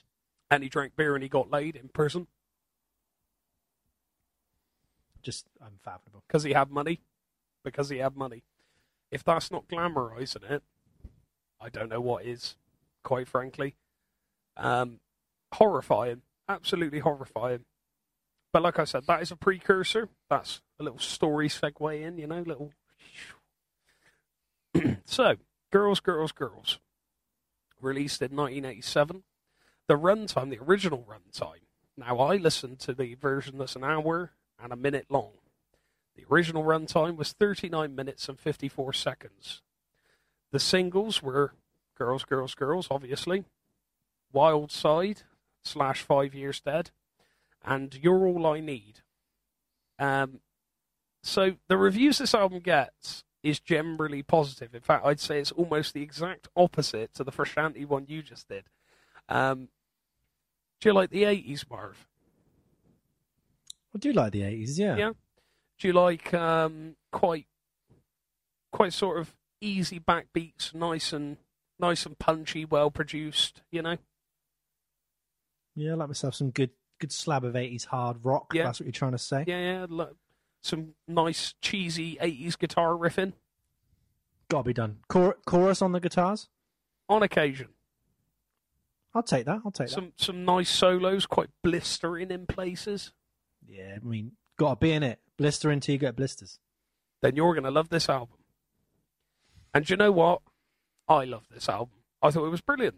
I thought it was very, very good. As I said, 1987, an interesting time. Everything's sort of moving into an, eh, into another realm. Ozzy's done the two two of the best metal albums ever to be released of the time. It's happened. He's still doing, obviously doing music. Black Sabbath are in a weird place, um, a very weird Yeah. place indeed. Guns N' Roses, I think at this point they were well established, weren't they? 1987. I believe um, Appetite had come out, Yes, and they're riding on the coattails of Appetite, yes, and they're supporting Aerosmith on big stadium tours, Yep. and they're they're doing well. They're on they're on their rise. yes, you know what I'm indeed. saying? indeed. So, girls, girls, girls, and I'm just going to say it once from now on because it's starting to twist me tongue a little bit. It's the fourth studio album um, from the glam metal band Motley Crue. It um, it was their final collaboration with the producer Tom Werman. He pro- produced the band's two previous albums, being Shout at the Devil and Theatre of Pain, which they changed the name for at the last minute, but I cannot remember the original name. So uh, you're going to have to grill me on that, patrons. Like those albums, Girls would achieve quadruple platinum status, selling over 4 million copies and reaching number two on Billboard's two- 200. Um, it had mixed reviews, like I said, but generally positive. In their June, in a June 12th issue, 1987 of the magazine. Uh, Mick Mars, the guitarist, I really appreciate Mick Mars. I think he's, I think he's really good. He's got some great lines, and um, he had a condition which escapes me, but basically, um, his bones in his spine were solidifying and molding together. Um, wow. it was like in his own words it was like someone pouring hot concrete into your spine very slowly um so he was he wasn't having a great time um i think he was a very big alcoholic um as was vince neil tommy lee has i think only in the last couple of years been clean like completely um he struggled with alcohol a lot and then we get to nikki sixx who, again, how is that man alive? He wasn't for a period. He No, again, Yeah. this is this is yeah. He he, like we know with Kickstart My Heart, yes, which isn't on this album. No. but because that was know. It was the same year this album was released that he gave him the reason to write "Kickstart My Heart." Yeah. So he act he actually died. Yes, he did. to someone like Frusciante who didn't die. no, no, The album sounds like someone who's dying. Yes. And um, it was December the 23rd of this year. He overdosed on heroin. Fun fact, not sure if this is 100% true. I couldn't find an overly reliable source, but apparently Slash was in the room when it happened. Um, he was reportedly declared clinically dead for two minutes before a paramedic revived him with two syringes full of adrenaline. Um, there is a Netflix documentary on Motley Crue called The Dirt, uh, which is not to be taken too seriously. If um, if Bohemian Rhapsody is a biopic, The Dirt is a cartoon. Uh, there is a lot in it that did not happen. Um, but um, there's a scene, and I can imagine it would kind of be similar. There, obviously, the paramedics were rang. They dragged him out, put him in the back of an, an ambulance on the way to hospital, and they um, he, basically the paramedic was like, "I am not having Nikki Sixx die on my watch. This is not happening." Um, so he hit him with one, nothing. He was like, "Ah, "No way, this is not happening." So he hit him with another, and he like sat up, like, "Oh, oh like that can't be a great feeling, either way." With the heroin still coursing in your veins, and like you've just been brought back to life. He Oh. he had an awful upbringing though. His um his father left. His mother blamed him for it. Um, he changed his name at a young age, and he tried to find his father. His father wanted nothing to do with him. Uh, denied his existence completely. And like years later, I think he met up with um, a brother that he had who also had the same opinion of his father that Nikki Sixx did. That he wasn't a great guy. He uh, he just wasn't that good. Nikki Sixx's mum had a string of male lovers that also treated him terribly, awfully. Yeah. Um, and there, there's so much surrounding it, so much. And I don't want to say too many of the things because some of it I've got from the dirt, some of it I've got from this, some of it I've got from that. But from what I've seen, like I need to read this dude's autobiography if he's got one because Jesus Christ, you know, it is insane. And the story about um, we were discussing this earlier when they went on tour with Ozzy, and um, they were in a motel, and they were having. Um, so Ozzy basically pulled them to one side, and he was like, "You're right, kids. Yeah. So you think you can uh, you can handle the big dogs, do you? Eh?" And he was in a dress, and he got his penis out. Said, "I fancy a drink." Weed on the side of the pool jumped down and started sucking it up off the floor. And when Nikki Sixx went, oh, that's easy, mate, I'll do that, and started peeing, Ozzy then dived down and started drinking his wee up from the floor and then snorted a line of ants. That is not slang. I mean the little six legged creatures that build nests. And, um, yeah. So it's almost like a, a bit like Ozzy putting them in their place, like, you think you're big and bad. You ain't got a clue, lads. But yeah, he, What's wrong with a Kit Kat and an orange juice? that's what I'm saying, mate. What's wrong? What's wrong with Yeah, it? man. But yeah, Nikki Sixx is now sober. In fact, I think they're all sober now. Um, marriages, affairs. There is so much to list, so much, and I'm not going to list it all because it's intense.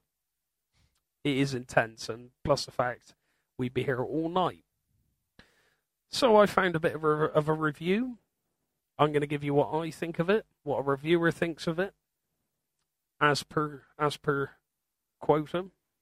So I'm getting the tracks up. Go on. Then. I firmly believe that this track, this track, this album has one or two filler tracks. I firmly believe that this album is class. And that is 15 year old Mez's side of me going, yeah, quarter boys, yeah. no, genuinely, there are some great songs on this. From Wild Side, Dancing on Glass, Bad Boy Boogie. It's just, it's just fun, like sped up rock and roll. It's, it's glam, isn't it? It's just entertaining. And there, there- there's some interesting things on here. No, Nona, Nuna, Nona. That's quite a pleasant little track. I believe that's something to do with a family member or a spouse. I should have looked into that, really. That's good, isn't it, Mez? How you Good, doing, good mate? podcasting, mate. Yeah, that's class. That never mind, eh? Um, yeah, I something for nothing. The title track. I just think it's a great, great glam record. To be honest with you, it's really enjoyable, um, and I didn't get bored when listening to it. Yeah. There is an instrumental version of the title track, "Girls, Girls, Girls," and Mick Mars is playing his class. It actually it sounds copied and pasted. He's very, very good. Like, despite you know having that um, debilitate debilitating disorder and being an alcoholic, he it is class. It's really good. Um, yeah, I recommend it. I really do. I think it's great. I don't think there's much in terms of variety. It is Yeah. strictly a rock and roll record, but it's enjoyable. It really is, and most people, like I said, remember it fondly. So, we have a review here. We all know how much I hate critics, how much I think they're wrong, how much I think they suck. But I think sometimes it's nice to have because it's good to have a different perspective on the matter, Indeed, indeed. you know, and it makes you. Sorry, am I boring you, mate? Yeah, yeah. Well, it's past the bedtime, isn't it? That's true. You That's are well. you are eighty six in August, so That's true. That's true. so apparently here's the first line. Though the band members put almost no real effort into it, Motley Crue achieved its greatest commercial success to date with Theatre of Pain. That probably wasn't the best motivation to work harder on the follow up, 1987's Girls, Girls, Girls. But that does not mean the band was complacent. According to Vince Neil, it was really exciting when we started it. I thought Theatre of Pain was a little light. I have listened to bits and pieces of Theatre of Pain, and I do, and I sounds great. You know what I mean? Um, I thought Theatre of Pain was a little light. The whole glam thing and everything was great, but it was exciting to get into something tougher and meatier, something you can sink your teeth into. And I get that. There is a bit of an impression in that, you know. It is it is like slightly heavier. They're a lot more established, but then that's going to happen, isn't it, with a band over time? Of course. The big hair remained, but the androgynous glam look was replaced by leather and motorcycles in the black and white photo on the album cover, which I'm sure you can see.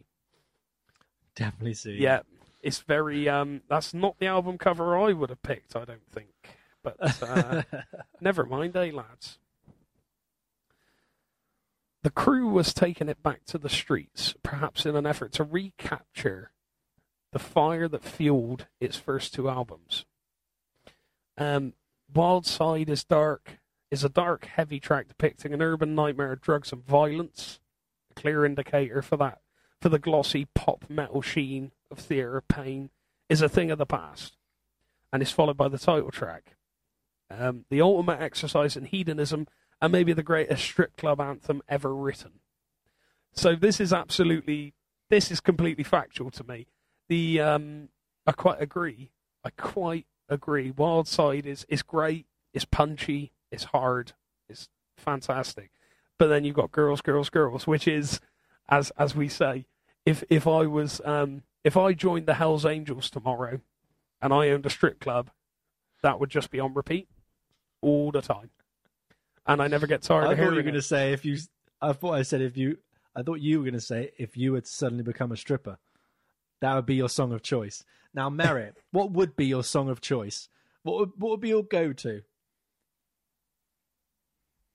That's hard to say. Because are you going to go sensual or are you going to go funny? Well, how are you going to hit them? Big Poppa's jumping into my head right now because it's it's just it is what it is, isn't it? It is what it is. It's got to be though. It's got to be Big Poppa. But you could be the first stripper to ever come out to Raining Blood. So Nah, not into that, mate. scare them off. You've got to, you've got to maintain that tempo. Do you know what I mean? You're dancing along, you're enjoying yourself. Oh, yeah. There's a bit of rubbing going on. The jeans are coming off. They're coming off still. Oh, they're just coming over the ankles because I wear skinny jeans. Uh, you sound like you've done this before. I think if Nah, any nah, nah, people who own any strip clubs have uh, want to hire a A- nice husky, a ginger large male? ginger man with a massive beard. a massive beard. Yeah. In actual in actual fact, there's going to be a little treat for our patrons this week. I'm going to send you a photo to put on there, and I'm going to say no more about it. well, I hope it's uh, of a clean. Oh, it's it's origin. clean. It's clean. But you'll you'll understand when you see it. So, if you want to see that photo, become a patron today. But yeah, so it's this album's great. It's really enjoyable. It's not middle of the road. You know what it is.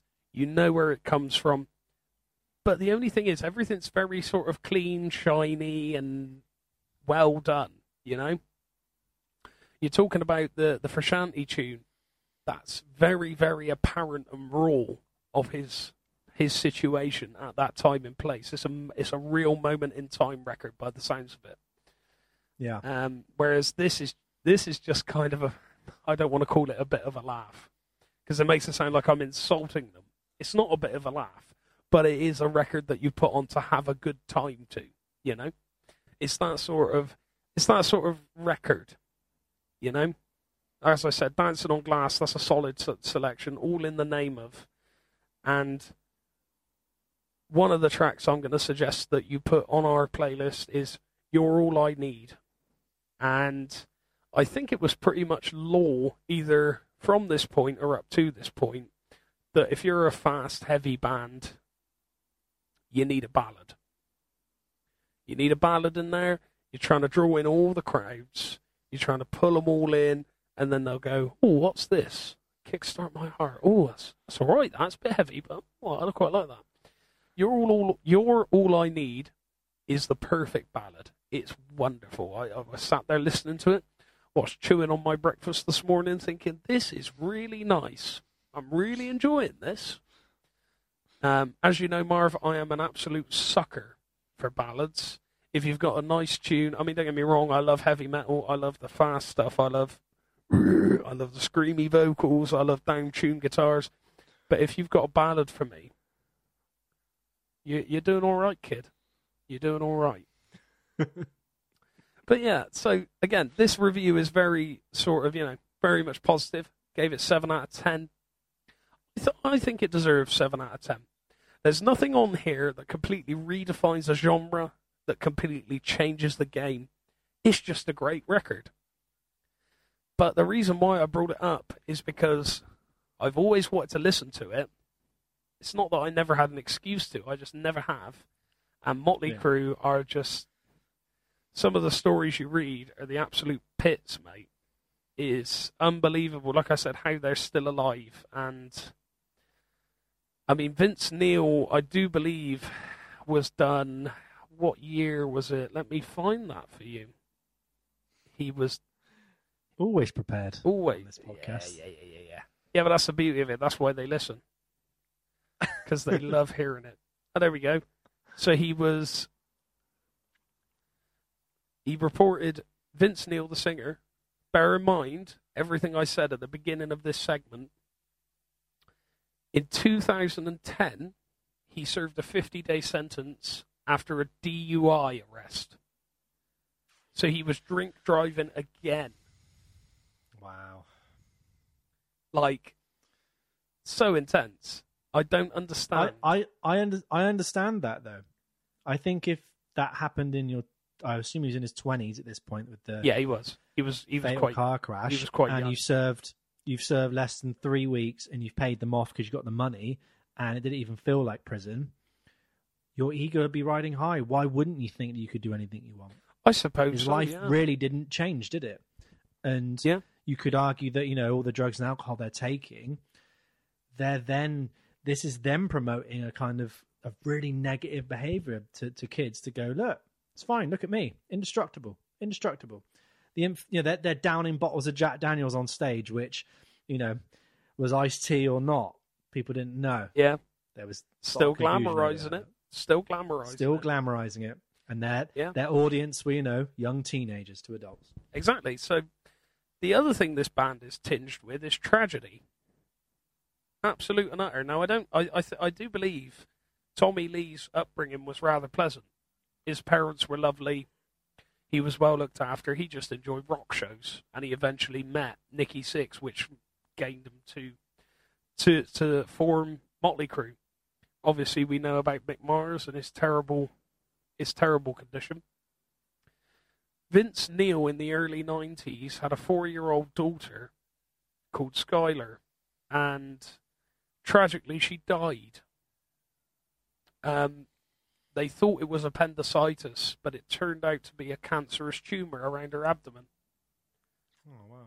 And there was no real reason for it. It just it just happened. She underwent several operations, but every time the doctors found the tumor to be worse than they thought it was. So, as much as I've just ragged on him for drink drink driving again, like Jesus, like this band have gone through some shit, man. Yeah. They seriously have. Um, he, Vince Neil, he, there's not a huge amount about it online how how he felt around that. I mean, I I wouldn't ask him how he felt. It's just not a question you ask, is it really? Of course. But he he sort of he described slightly how her body was attached to all those tubes and machines and it came in complete contrast to the previous week when he recalls her running circles around his legs trying to make him dizzy. That's just heartbreaking. Absolutely heartbreaking. Um, but yeah, so I mean, again, The Dirt, it's uh, a relatively entertaining film. Don't take it at face value. It is not as factual as it is made out. There are a number of little fill ins, like the amount of times Nikki Sixx had sex with their new manager, who they were trying to impress. Not new manager, got that completely wrong. New manager's new girlfriend. Out backstage, he had no idea, and he found out years later, and it really, really upset him. But if he'd have known at the time, they could have blown the whole thing Yeah. because you just don't do that, do you? um, it's not quite GG Allin pissing on the new manager when you're trying to sign a contract with them, but I mean that's another story entirely. That's another That's another episode. Yeah. GG Allin, man. But um, no, I really like this album. I think there's a lot of emotion in it. There's a lot of sort of like emotive feelings and stuff. But as I said, overall, it's sort of feel good, glam, rock, sped up. And I really recommend it to anyone. Anyone at all. Yeah. It's very, very accessible. Um, especially in today's ever changing world of how low can I tune? yeah. But um, no, it is a benchmark, though. It is a moment in time. You can hear that. It, it is quite dated. But I don't really think that matters. I think with a band like Motley Crue, you go to them for one thing and they execute this one thing brilliantly. But as I said, tinged with drug abuse, substance and alcohol abuse, tragedy as well. You know, it's it's. I could go on all day about this band. I really could. But um, obviously, we only have a select amount of time. So yes, Marv, um, I'm going to give you some tracks to put on the old, the old playlist, me old chopper. Go on then. What's it, what's your two you're going to pick? I'm going to pick Wild Side because I think it's a banger, and I'm going to pick You're All I Need because it's a lovely little ballad. Um, I understand that the title track would have been ideal to pick, but I feel like everybody's heard that tune. Everybody has, yes. Yeah. It's a solid, solid song. It is great. It is fantastic. Really, really good. On another note, Home Sweet Home is another lovely Crue track. Check it out and become a patron. Let us know what you think of it. Give us a shout on the Instagram. Give us a shout on the old Facebook. We are called 50 Ways Podcast with Marv and Mez, but usually just 50 Ways Podcast will get you there. We're on YouTube as well and you are welcome to come and join us. Have a little, have a little sippy sip, sit back, listen to our dulcet tones for three pounds a month, I believe it is. Marv, is it not? You are correct, my friend. Three pounds for the basic tier. And when we actually finalise the details on other tiers, we'll let you know how much they cost too. But three pound a month, you get you get an ep- you get an episode unedited a week. You know, roughly over an hour's worth extra content And a day early as a well. day early, and a day early exactly. So you can't go wrong. You can't go wrong. Well, you can go wrong. You can not be a patron. Yeah, that's true. That's true. Maybe we should make that an angle. Like you know, you're doing everything wrong by not signing up. Uh, treat them like like the uh, like the producer from that Johnny Cash tribute album. Well, if you don't want it, that's your problem, Jags, not mine. That is true. That is true. Or just treat them like utter dirt and just be like, right, you've paid us now. Whatever. Get out. Whatever. Don't care about your comments. Literally. Where's your podcast? What on that bus? Yeah. Well, on that bus. So I But yeah, there you go. Oh, Again, yeah. interesting. You know, the fact that Motley Crue, all the all the debauchery and stuff they go through, I would say you listen to Girls, Girls, Girls, and it's completely. it's not there. You would not have a clue. No.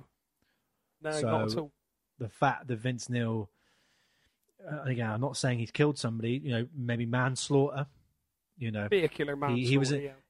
he was in an accident which caused someone to lose their life and gets less than three weeks jail time loving loving the life in there pays them off and i don't know you just, you just surely that would be the wake up call but you know as, as much as art imitates life and life imitates art or how much you want to put into your art you know maybe it would have been insincere of him to try and write a song about it Yeah. because he would have been benefiting and making more money, which then ironically would have just shown, well, look how much money I can just get. I'll just pay somebody off. It doesn't really matter. People get offended. I'll give them money. Like it's a it's a hard line to kind of juggle. It's a hard line to juggle. It's but it's that culture, isn't it? That unobtainable sort of fame and so much money. I could do this and big flashy houses and cars and drugs and drink and women. That whole culture, and people forget about it because the eighties finished over thirty years ago, but it, it still exists today. It still very much is a part of of life. It's, it's there, but um. No, I recommend I recommend checking Motley Crue out. Generally, um, great band. I don't think they're going anymore. Uh, they had a farewell tour not so long ago, but Mags, my mother saw them supporting Def Leppard, and it was a very good show from what I've heard. So, I bet she had a time of her life. That's her wheelhouse. well, I I always have the time of my life when Def Leppard roll into town. Love 'em, I does love 'em, but don't tell anyone it's a secret because I'm in a I'm in a fast thrashy metal band now. No one can know. Shh, shh, shh, shh, shh. Only metal. Only metal. Hey, maybe you can share the playlist that you've uh, made. Oh yes, I will actually. Yes, I will. I'll do that. I'd like to have a little uh, little thing on that. But yeah, my last take would be that I definitely read an article in like a guitar magazine. that I think that kind of hedonistic lifestyle and the drug fueled, drink fueled kind of lifestyle, especially in rock, is definitely not as accepted anymore. There's definitely No. a little bit more judgment and frowning upon, and people are focusing on longevity in their careers because the money's not there mainly. Yeah, and that- yeah, you know, a lot of people are taking up other activities and not being a true rock star, living up to what that model was from the 50s, 60s onwards, you know. And that's nice to see. I think you want to see these older bands still playing and even newer bands having their stuff together and making good music. That's the whole point of it, you know. And whether someone wants to do drugs, someone wants to drink, I you can only go from your own personal opinion. yeah. I I choose not to do it because I don't think it's going to fuel any creativity. I think practicing and listening to music and actually just the act of writing fuels the creativity. Whereas Merritt downing a bottle on Lukey Brown might give him some might give him a boost of a boost of creativity, you know. I was just going to say, having said that, up yours. And what bet? Oh, and he's he's and he's done it. Yep, he's done it, and that's that's the way to end the podcast. That is the way. So glad to be back. Glad to see your face. Um, Say with you, my everyone chum. it. It's all good, and I hope you enjoyed the video format. Next week, we're going to be unveiling our new uh, series Can't wait it. for it. called Because It's, where we focus on a band, we focus on a genre rather than a reason. And I get to pick the first one, and it is a band that for some reason I just hated because everyone else did. We're gonna do Nickelback, boy. We're Oh, gonna yes. I'm gonna listen to every single Nickelback album and we're gonna talk about why people hate them, Are they as bad as you think? And whether I can change my perception of it. So we're going to do that. And we'll see you next week. See you next week, kiddos. Keep it steady. Eat your veggies.